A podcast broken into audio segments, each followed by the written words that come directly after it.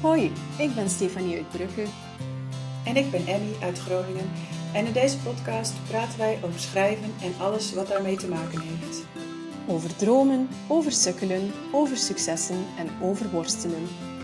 Schrijven moet je zelf doen, maar je hoeft het niet alleen te doen. Pak een kop thee of koffie en kom gezellig bij ons aan de keukentafel. Even een kleine disclaimer. Omdat wij de podcast op afstand, dus online, opnemen, is de geluidskwaliteit niet van studioniveau. Maar hé, hey, het gaat om de inhoud, toch? Hey, hallo, daar zijn we weer. Aflevering 39 van Schrijfpraat. Goedemorgen, Stephanie. Goedemorgen, Emmy. Alles goed met jou? Ja, zeker. En ik ben zo blij dat ik jou weer eens een keertje spreek. Want uh, daar zullen we het straks nog wel over hebben. Maar dat is echt een tijdje geleden uh, voor ons. Maar uh, eerst even wat anders, want waar gaan we het over hebben vandaag?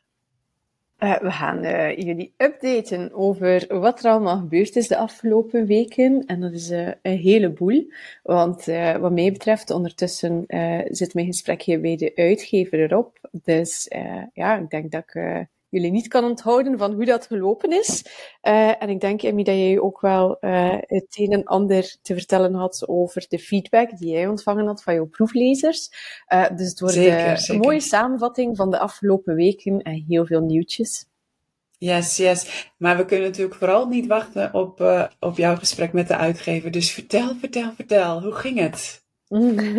ik, ik heb het zelf nog niet helemaal um, kunnen processen. Ik zei het al in het voorgesprekje, want het is nog maar een dag of vijf geleden dat ik daar langs geweest ben. En na het gesprek met de uitgever moest ik onmiddellijk terug naar mijn stage. En uh, ik ben de voorbije dagen van permanentie geweest. Uh, hele drukke dagen. En nu zit ik hier. Dus terwijl ik het aan jullie vertel, ben ik het eigenlijk zelf nog aan het processen. Uh, hoe het was, super spannend. Ik ga jullie chronologisch meenemen. Uh, ik had om twee uur een afspraak bij de uitgeverij met de redacteur. Uh, en op voorhand was ik iets gaan eten. ik was er om twaalf uur. mijn lief was mee. en we gingen eerst nog iets eten. Maar ik voelde al, toen ik voor het restaurant stond, ik dacht, ja, de redacteur gaat daar zeker ook aan het lunchen zijn. Uh, dus uh, toen ik binnenging, bleek dat ook zo. Hij zat op het terras, twee tafeltjes van mij, en ik had super veel zenuwen. Ik dacht, oh nee, nu zit hij daar. En ik ben zo zenuwachtig en ik kreeg geen uh, hap meer door de keel. En ik wou eigenlijk mezelf voorbereiden. En ik wou, ik wou mijn documenten nog herlezen, maar ik durfde mijn documenten niet meer bovenhalen. Want dacht ik, straks ziet hij dat en denkt hij, ah, oh, wat een nerd. En, ah, oh, chaos, chaos, chaos. Um, en uh, ja, bon, ik zeg uh, tegen mijn lief, we gaan niet weg totdat hij vertrekt. Ik wou ook niet als eerste vertrekken. Uh, dus ja, toen stond hij op, zo tien voor twee. en ik dacht, oh, ik moet ook vertrekken, ik moet ook vertrekken. Um, en ik weet niet, ik had superveel vertrouwen, maar de minuut voor ik binnenging, dacht ik opeens, ik ga zo hard afgemaakt worden. Nee. Um, heel, ja, ja, dat gevoel had ik echt zo opeens van, ai, ai, ai. Um, dus uh, ik ging naar binnen. Um, waar zal ik beginnen? Ja. Ja, nou, ik dacht, misschien is het nog goed, want jij had volgens mij twee weken geleden al je manuscript opgestuurd, hè? Mm -hmm, ja. En toen had je helemaal niks meer gehoord, toch? Nee. Nu, uh, ik, ik had al een paar keer contact gehad uh, met de redacteur, maar hij is nogal kort van stof en communicatie. uh, en dan bedoel ik per mail, per mail. Dus ik was niet, niet per se bezorgd. Ik was vooral bang van, straks annuleert hij het nog. Uh, dus elke dag als ik mijn mailbox opendeed en ik zag geen bericht van hem, was ik blij, want dan dacht ik, geen nieuws, goed nieuws. het gaat nog door, het gaat nog door. Um, ja, dus uh, toen zat ik binnen en ik zei van ja, ik was een beetje starstruck in het restaurant. Uh, een beetje over koetjes en kalfjes gepraat. Um, en dan zijn we er heel snel ingedoken. Hij zat over mij, had mijn Hanse manuscript geprint. Um, ook mijn synopsis of mijn pitch. En um, ja, dan de small talk zei van oké, okay, uh, wat ik van de pitch... is, zullen we eraan beginnen? En ik denk, doe maar. Uh, dus hij was super zakelijk van oké, okay, de pitch. Hij zei, het is niet het allerbeste dat ik ooit gelezen heb, maar het is wel wow. zeer goed. Uh, hij was enorm geïntrigeerd door, door de synopsis, door de thema's. Uh, hij vond het interessant dat um, ik had nagedacht over alles rondom um, het boek. Hij zei, sorry als ik een monoloog afsteek, maar ik ben zo enthousiast en zo on fire. Uh, hij zei, de meeste mensen komen hier met een boek dat, dat af is, maar hebben over niets anders nagedacht, niets er rond. Uh, en wat interessant is, is dat jij over alles hebt nagedacht er rond, maar je manuscript is nog niet helemaal af. Uh, en wat ik daarmee bedoel is, jullie weten dat niet, ik heb niet mijn Hanse manuscript opgestuurd, Nassa. ik ben hier al namen aan het verklappen, ik ga stoppen. Gaan we knippen. dus ik had niet mijn hele manuscript ja. Ik had niet mijn hele manuscript opgestuurd naar de um, redacteur, omdat ik dacht van, ik was zelf niet meer overtuigd op een bepaald moment. En ik dacht, ik ga alleen maar doorsturen waarvan ik zelf overtuigd ben. Uh, en natuurlijk zei hij, ja, ik ben terughoudend, want ik heb niet heel het verhaal gelezen. En toen hij dat zei, dacht ik, tuurlijk, maar hoe stom. Hoe dat ik daar zelf niet op voorhand over nagedacht had, dat hij geen beslissing kan maken op basis van halve tekst. Uh, niettemin, hij had um, alles geprint en dan um, had hij echt op elke pagina aantekeningen gemaakt, uh, echt tot op zinsniveau. En ik vond dat, ik vond dat heel straf. Ik dacht, oké, dan moet hij blijkbaar toch wel geïnteresseerd zijn als hij in zijn heel drukke planning uh, alles, alles, alles leest en echt overal aantekeningen maakt. Um, dat is wel een, een serieuze inspanning.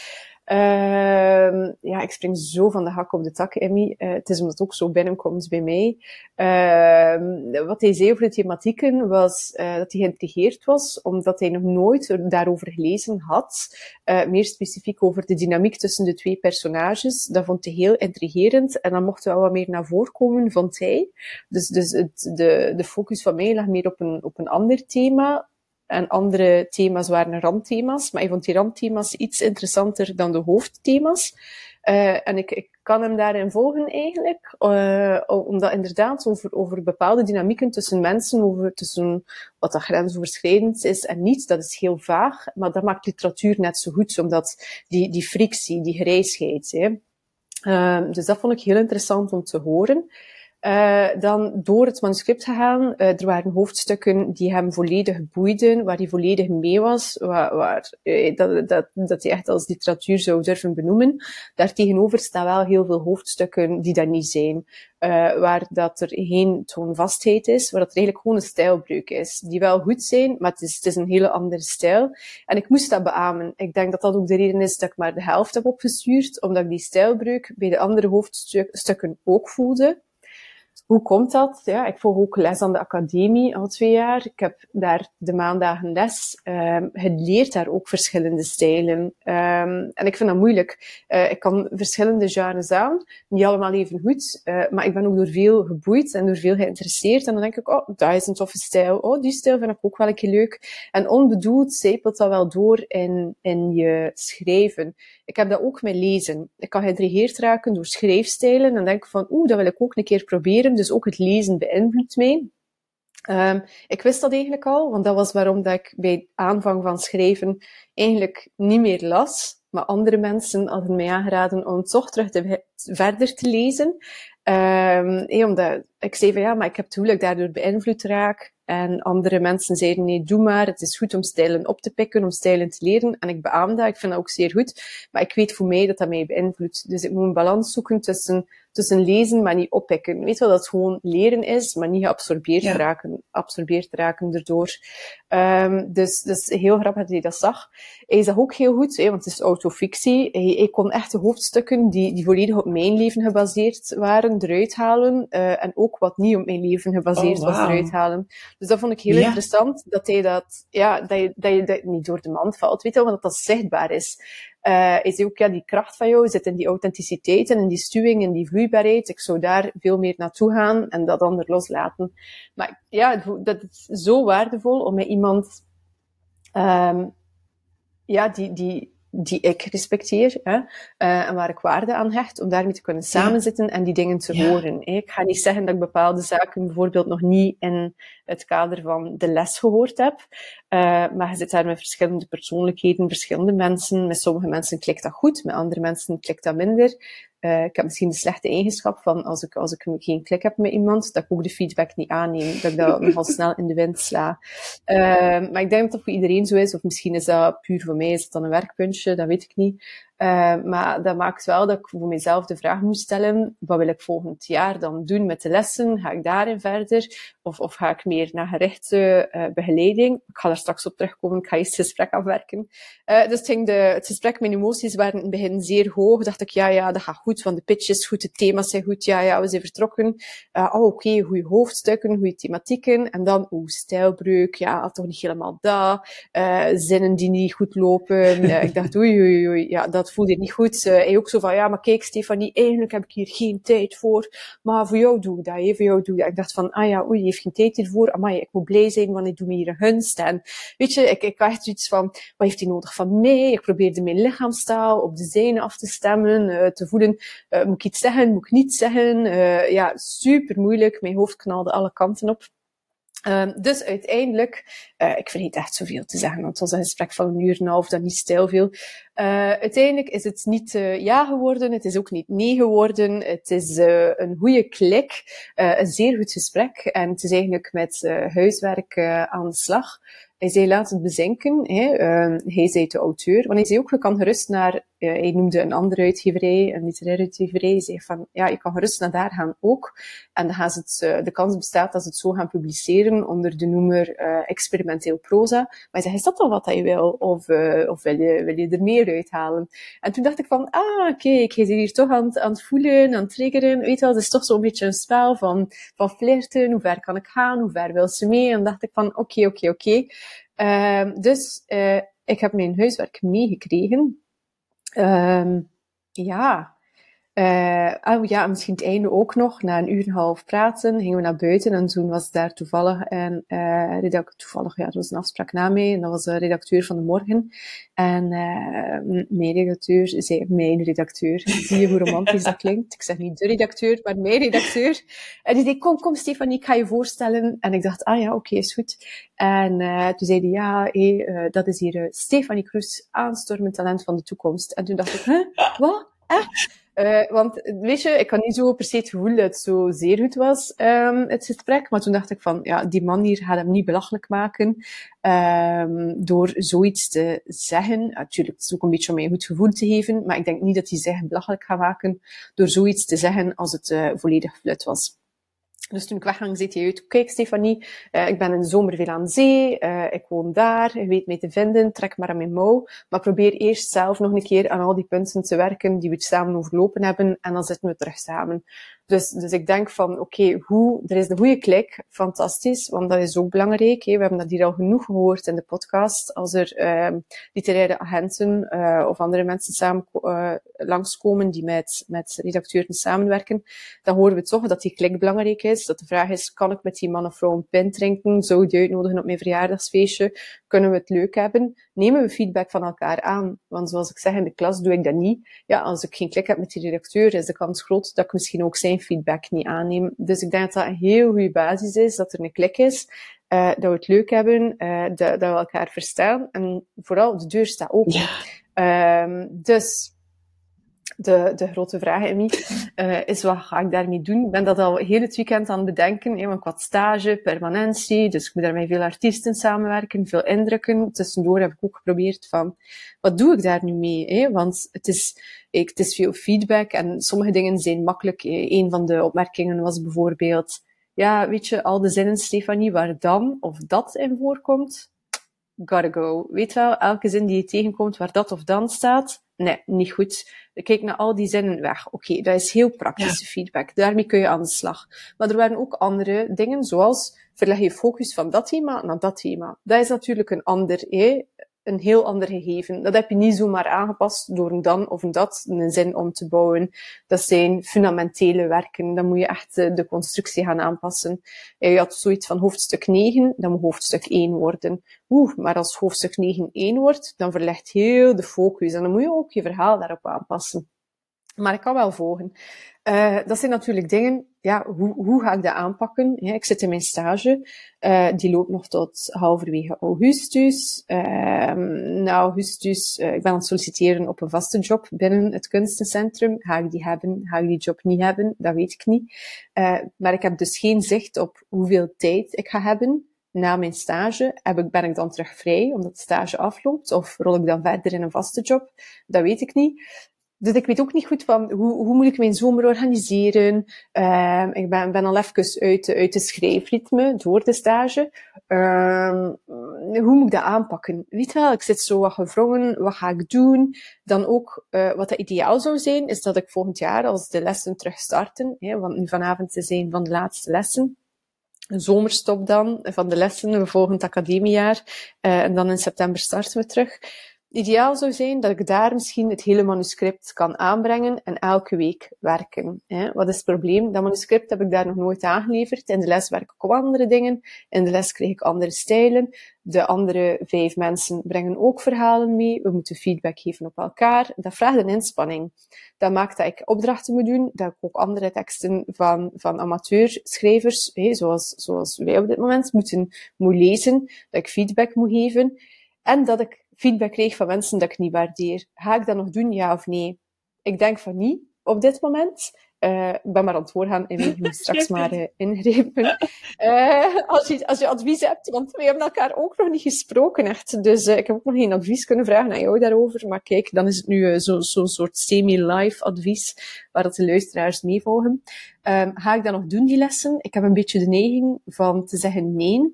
Um, ik denk dat ik meer specifieke coaching nodig heb nu. Iemand die zich echt toelegt op mij. Maar ja, daar hangt er ook weer een prijskaartje aan. Um, want ik denk ook wel dat ik het niet alleen kan. Um, ja, ik denk dat ik het echt niet alleen kan. ik ben, vind ik van mezelf, een zeer goede technisch lezer, maar niet voor mijn eigen verhaal. Ja. Uh, wel voor verhalen van anderen of in boeken en, en gewoon gepubliceerde romans kan ik heel goed lezen en zien van dat vind ik goed. En kan ik teruggaan naar uh, die pagina en dat ontleden. Voor mezelf ben ik verloren. Ja, maar dat is ook het moeilijkste wat er is, toch? Om je eigen werk uh, zo te bekijken. En ik denk dat het, dat het heel slim gaat zijn om iemand anders die er van buitenaf naar kan kijken. En om die uh, in de arm te nemen om, om jou daarin te begeleiden. Want ik denk ook dat, dat nee, nou dat kom ik zo wel op, maar met, met de feedback die ik inmiddels van de proeflezers heb ja, je ziet gewoon zoveel dingen niet meer in je eigen werk. Omdat het voor jou heel logisch is. Of omdat het voor jou hoort in die volgorde en met die focus. En, hè, en inderdaad, wat jij zegt, uh, verleg de focus van het ene naar het andere thema. Ja, dat is één zin om uit te spreken, maar dat is een, een hels om dat, om dat uit te voeren, toch? Wow, dat is heftig.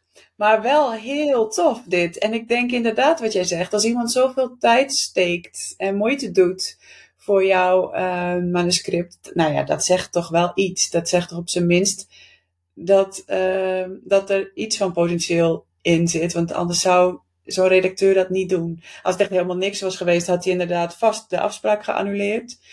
Um, en dan had hij zeker niet zoveel tijd erin gestopt. Nee, nee, denk ik ook. Want, want hij zei dat ook. Weet je, dat is zo'n goede mix van positief, negatief, positief, negatief. Zo'n spel precies van, we gaan er enthousiast maken, maar niet te enthousiast. Weet wel, we gaan daar, we gaan er ook een beetje, ja, we daar voeten op de grond houden. Maar hij zei het ook wel. Hij zei, kwam, weet je, elk, elk hoofdstuk is, is wel oké. Okay. Je weet hoe dat je een hoofdstuk begint, je weet hoe dat je een verhaal vertelt en je weet hoe dat je het afrondt. Um, het is gewoon niet zo'n vast, ja. En dan inderdaad, weet je, super, super, het is, raar. Uh, hij las mijn tekst voor en dan zei hij bijvoorbeeld, kijk nu Stefanie, die eerste zin, en dan leest hij die zin voor. Fantastisch, zegt hij. Prachtig. Helder, zuiver, simpel. En dan zegt hij, en dan leest hij de volgende zin voor. En dan zegt hij, wat de fuck doe je daar? Waarom is dat nodig? We weten allemaal dat je kan schrijven. Dit hoeft niet. Weet wel, zo. En dan denk ik, ah, ja, ja, ja, je weet wel, zo. Nu, pas op, ik, mijn ei zei ook vaak van, je gebruikt veel ouderwetse taal. Uh, ik gebruik ook veel ouderwetse taal in mijn eigen spreken. Ik merk dat op mijn stage ook. Ik, ik doe heel vaak, en zodoende. En dan zeggen ze, oh, jou zodoende, dus we zijn er verliefd op. Maar in de uitval, retrospectief, ja, ik, dit, is, dit is mijn spreektaal. Ik ken me niet. Hij zegt tegen mij, je bent een jonge dame, je bent van deze tijd, je bent hip. Stop met die oude taal. Maar ik doe die oude taal in mijn spreektaal ook soms. Um, maar goed, oké, oké. Ja. Ja, Um, maar heel dus, veel concrete ja, tips ja, ook dat... en heel veel dingen waar je wel mee verder kunt. En het grappige is dat jij net zei van misschien heb jij advies, Emmy. Volgens mij moet ik gewoon het advies herhalen wat jij in het voorgesprek tegen mij zei. Soms moet je het ook gewoon even laten liggen en even laten bezinken en even um, ja. wat tijd eroverheen laten gaan. En soms komt het antwoord van hoe je het dan wel moet aanpakken, ook dan wel automatisch naar je toe of zo? Mhm. Uh, ik ga akkoord, want uh, ik zei jou van laat de feedback, we mm. gaan er zo over hebben over die feedback. Uh, ik zei dus laat het even liggen, laat het bezinken, begin er niet mee. En dat was omdat ik voor mijzelf al die beslissing genomen had, van oké, okay, tijdens het gesprek heb ik constant geschreven. Ik zeg, ik ga gewoon alles noteren, ik had het misschien beter met een dictafoon zelfs opgenomen. maar ik heb alles genoteerd, omdat ik weet een uur en een half, je bent zo onder de indruk, je vergeet alles. Maar ik ga het laten rusten. Ik ga er nu niet aan beginnen onmiddellijk. Um, en, en waarom ik dat ook zeg, dus uh, vorig jaar zat ik in, in, in, een fase waar jij nu in zit. Vorig jaar had ik dus proeflezers gevraagd uh, om mee te lezen. Ik heb dan ook denk een, een persoon of vijf. Ik heb toen de feedback ontvangen. Um, ik ben daar vrij snel, denk ik, mee aan de slag gegaan. Van ja, dat, dat volg ik, dat volg ik niet, bla bla bla. Maar dan nu, in het herschrijven, om naar de redacteur te gaan, had ik de feedback van vorig jaar nog een keer bijgenomen.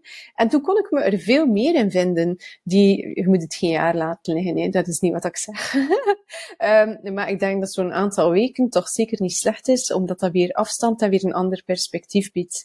Um, dus ja, ik ga het laten liggen. En wat ik van advies bedoelde, was, was um, heel specifiek op de les van, ja, doe ik volgend jaar nog, nog een derde jaar? Of, of ga ik gaan zoeken naar heel specifiek gerichte begeleiding uh, van, van mensen die iets meer uh, bagage hebben en waar dat ik misschien uh, ja, wat, wat, meer naar opkijk of zo, waardoor dat er dan ook een betere klik is om de feedback te integreren. Uh, daar ben ik nu een beetje op, dat is het punt waarop dat ik nu zit. Van, oké, okay, daar ben ik over aan het twijfelen. Wat ga ik doen? Hoe ga ik dat doen? Uh, wat laten mijn financiën toe? Um, ik heb ook begrepen, misschien ga ik dat toch een keer uh, vermelden ook dat in België, ik weet het niet voor Nederland, uh, wij hebben hier Literatuur Vlaanderen. Uh, dat zij, uh, ja, daar kun je terecht voor subsidies. Ik heb altijd begrepen dat de subsidies meer zijn voor mensen die al um, gepubliceerd zijn. Blijkbaar bestaat er ook zoiets als een talentontwikkelingsbeurs voor mensen die aan projecten werken en al enige stappen hebben gezet en ook al kunnen aantonen dat er ervaring is. Um, ik moet me daar nog in verdiepen. Dat is iets wat gisteren ter sprake kwam. Maar dan denk ik van, oké, okay, dat is ook iets um, waarin ik me kan verdiepen. Mensen die luisteren en uh, misschien in, in eenzelfde fase als mij zitten. Um, en mm. in Vlaanderen of Brussel wonen, die kunnen zich daar ook even op toeleggen. Ik denk als je het gewoon intikt in Google, talentontwikkelingsbeurs, literatuur Vlaanderen, dat je het wel vindt. Um, dat zijn allemaal dingen waar ik mij moet in verdiepen deze zomer en gaan uitzoeken. Ja, ja. hoe ga ik dit nu aanpakken? Ja. ja, ik kan natuurlijk ook niet voor jou bedenken of je die lessen nog moet gaan volgen of niet. Ik denk wel dat als je een uh, schrijfcoach of zo zou zoeken, het, het, grote voordeel daarvan is dat die echt gericht is op jouw werk. En dat je je niet meer, ja. uh, dat je geen tijd hoeft te stoppen in werk van anderen of uh, allerlei andere opdrachten. Ja. ja, dat is natuurlijk wel een enorm voordeel. Ik, uh, ik denk dat dat super waardevol is hoor. Ja. Um, um, tijd steken in werk van anderen. Maar ik denk gewoon dat in deze, deze fase het mij um, even niet dient. Uh, maar dat gezegd zijnde, feedback van anderen. Ik ben heel benieuwd naar jou, Emmy. Want jij hebt jouw manuscript uitgestuurd en er is al een tijdje overgaan. Dus je hebt vast ook wat feedback ontvangen. Ja, dat heb ik. En ik vond het echt, nou, misschien wel net zo spannend als jij het gesprek met de uh, redacteur vond. Ja. Ja, ik had het verstuurd en, en ineens begon ik overal aan te twijfelen. En dacht ik, oh, maar misschien vind, straks vinden ze het echt allemaal heel slecht. En, uh, en ik weet wel dat het niet slecht is.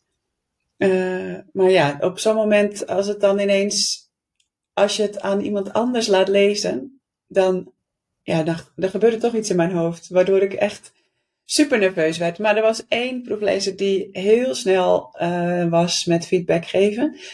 En dat was heel fijn, want daardoor, daarna kon ik het loslaten.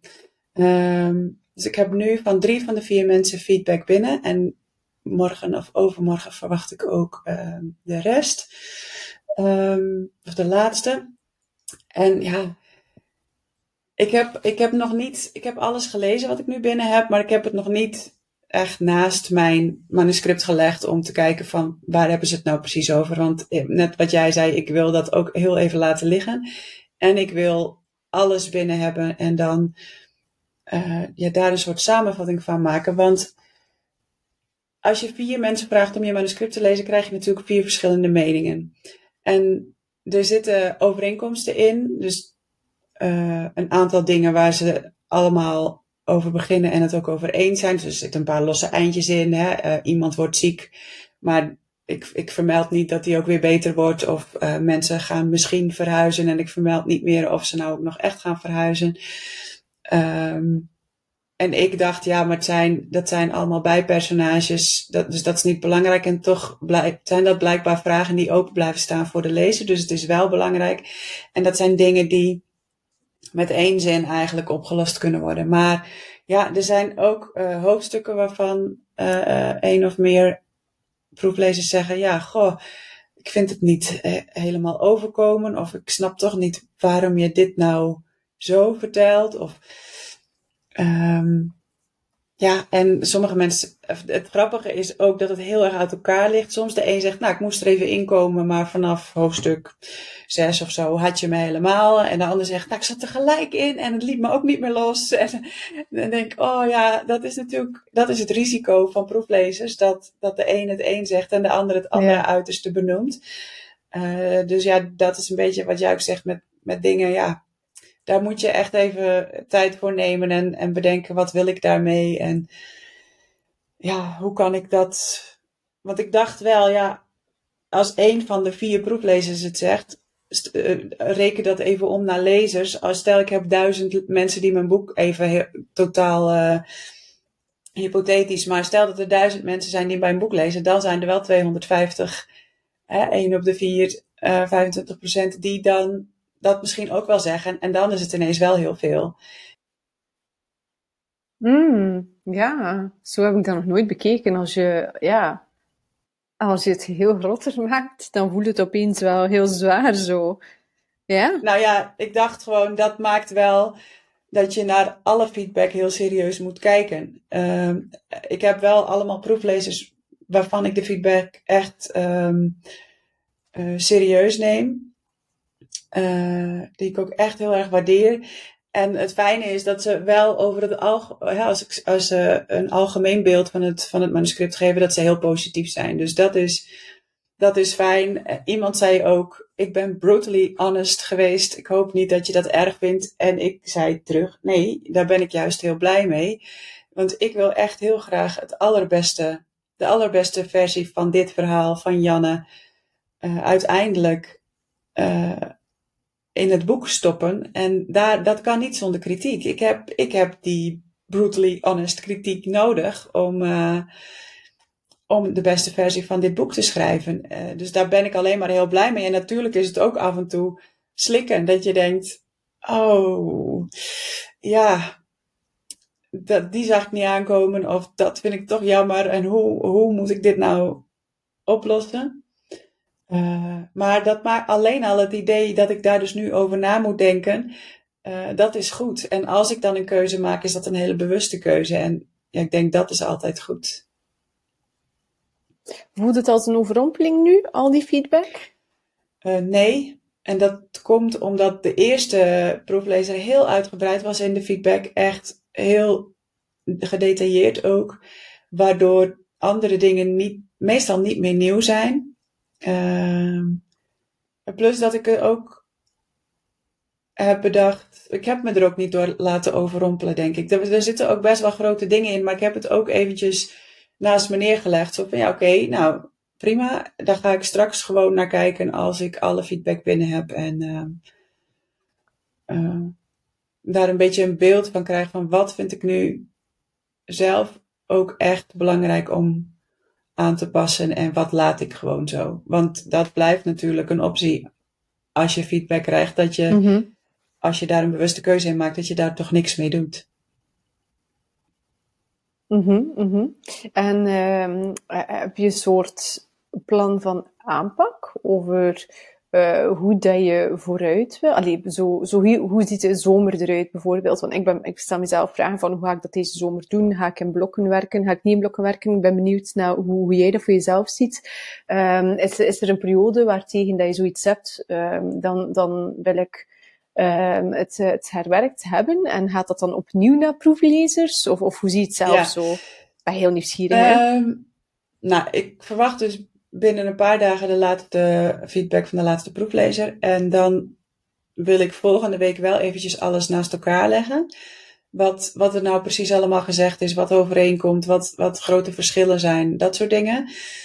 Ehm, en eigenlijk wil ik dan wel, de zomervakantie begint hier op 22 juli uit mijn hoofd. Oh, zo anders. Bij ons begint dat volgende week. Ah, oké. Nee, nee, bij ons, ja, wij zijn laat. Ja, wij, wij, zitten heel laat. En hoe lang is de zomer? Zes weken bij jullie? Ja.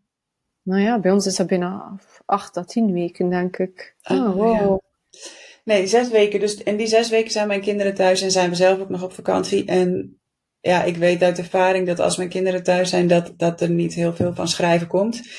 Dus ik wil wel voor de zomervakantie nog het een en ander doen. Ehm, maar ik eh, heb niet de illusie dat ik het voor de zomervakantie helemaal herwerkt heb. Dus dat Nee.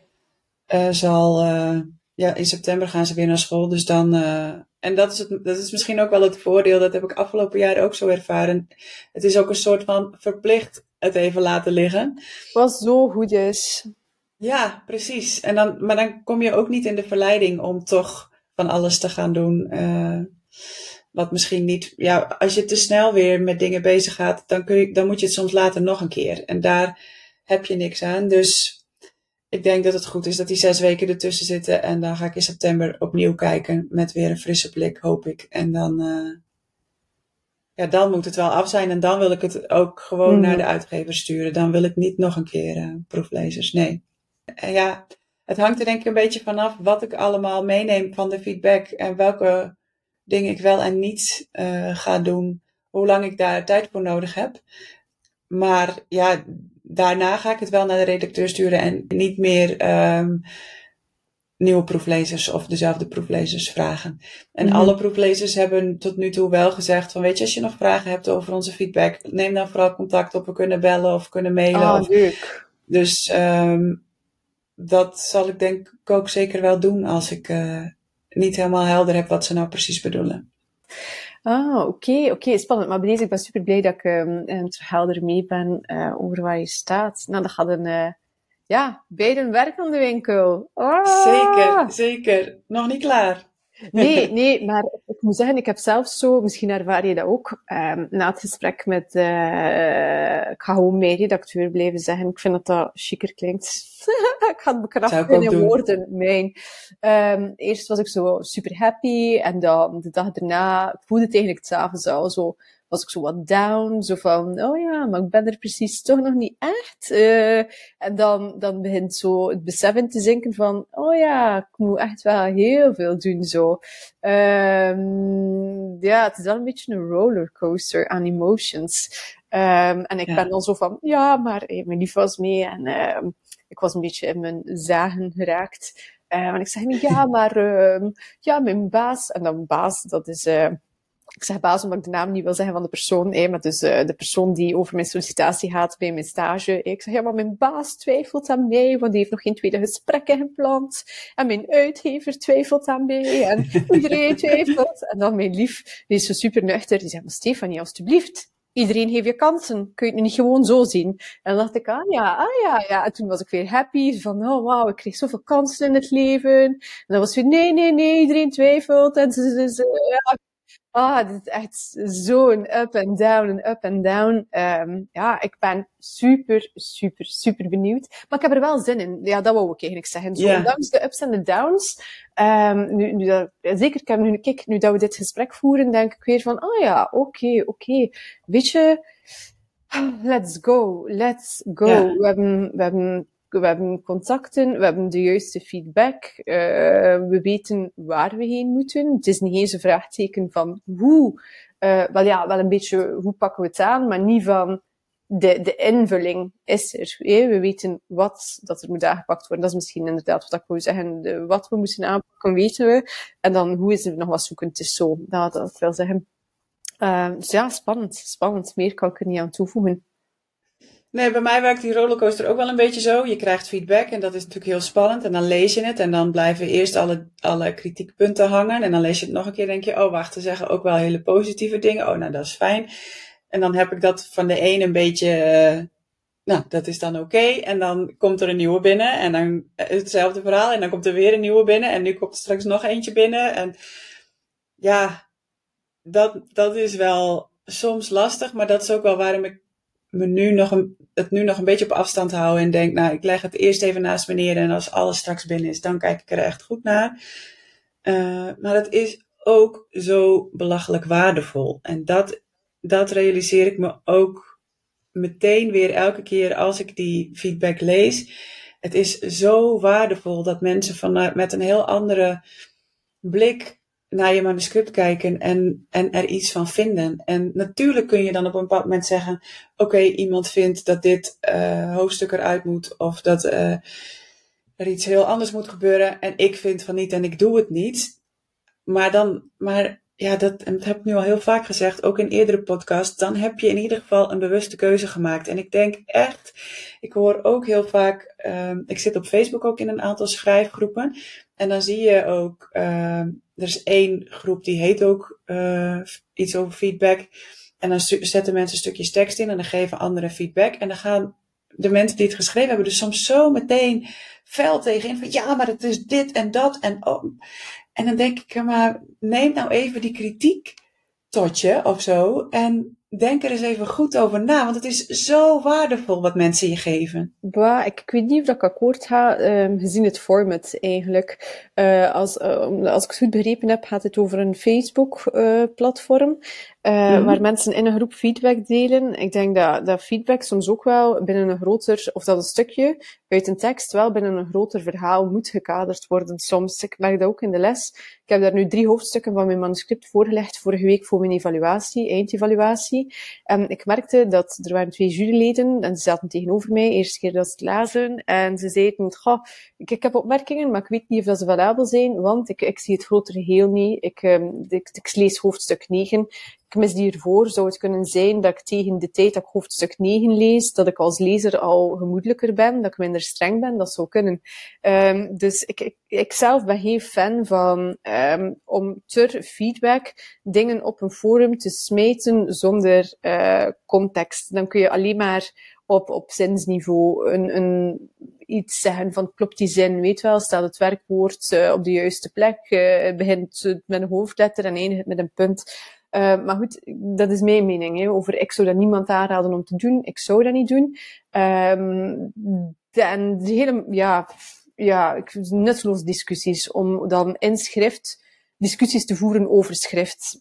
Vind ik, vind ik. Maar ik ga akkoord dat feedback waardevol is. Als je hem vraagt, dat je moet proberen ter harte te nemen. Maar ik, ik, spreek mezelf tegen, want ik heb aan het begin van de aflevering gezegd, als ik het vraag aan iemand waar ik eigenlijk geen voeling mee heb of geen respect, dat ik de neiging heb van hem in de wind te slaan. Uh, dus ik spreek mijzelf constant tegen. Ik heb soms het gevoel dat ik dat heel de aflevering doordoe trouwens. Uh, dat er zij door. Ik wou even op dat Facebook-platform uh, feedback geven inpikken. Ja, ik ben het deels met je eens hoor. Het is, het is een risico om daar dan iets, um, een deel van je tekst te uh, schrijven. Maar soms zetten mensen er bijvoorbeeld ook gewoon een heel hoofdstuk neer. Omdat ze, dat dan is dan hun eerste hoofdstuk en dan willen ze daar graag feedback op. Oh, en het lastige is, mm. is inderdaad dat je gewoon, omdat het schriftelijke feedback is, dat je soms helemaal niet kan inschatten wat iemand nou precies bedoelt. Uh, het niveau van de schrijvers is ook uh, van 0 tot 100, zeg maar. Dus dat, dat maakt het ook heel ingewikkeld. Maar ik vind, als je de keuze maakt om feedback te vragen, dan moet je er iets mee doen. En dan betekent niet dat je het moet overnemen, maar dan moet je er op zijn minst eventjes over nadenken. Mm-hmm. Uh, en niet die discussie aangaan meteen. Want dat gebeurt ook in mijn hoofd. Hè? Als iemand, uh, als ik feedback lees, dan mijn hoofd zegt ook meteen: Oh nee, nee, nee, maar dat is. Hè? Uh, iemand had ook gezegd van: Goh, een van de personages gaat heeft echt bestaan en die gaat in mijn manuscript ook op wereldreis. Mm en zij zegt, nou, ik denk niet dat dat, dat, dat ik, ik weet niet of voor haar helemaal duidelijk is, een Vlaamse en het is een Nederlandse personage wat heeft bestaan. Dus ik weet niet of voor haar helemaal duidelijk is wie dat dan precies was.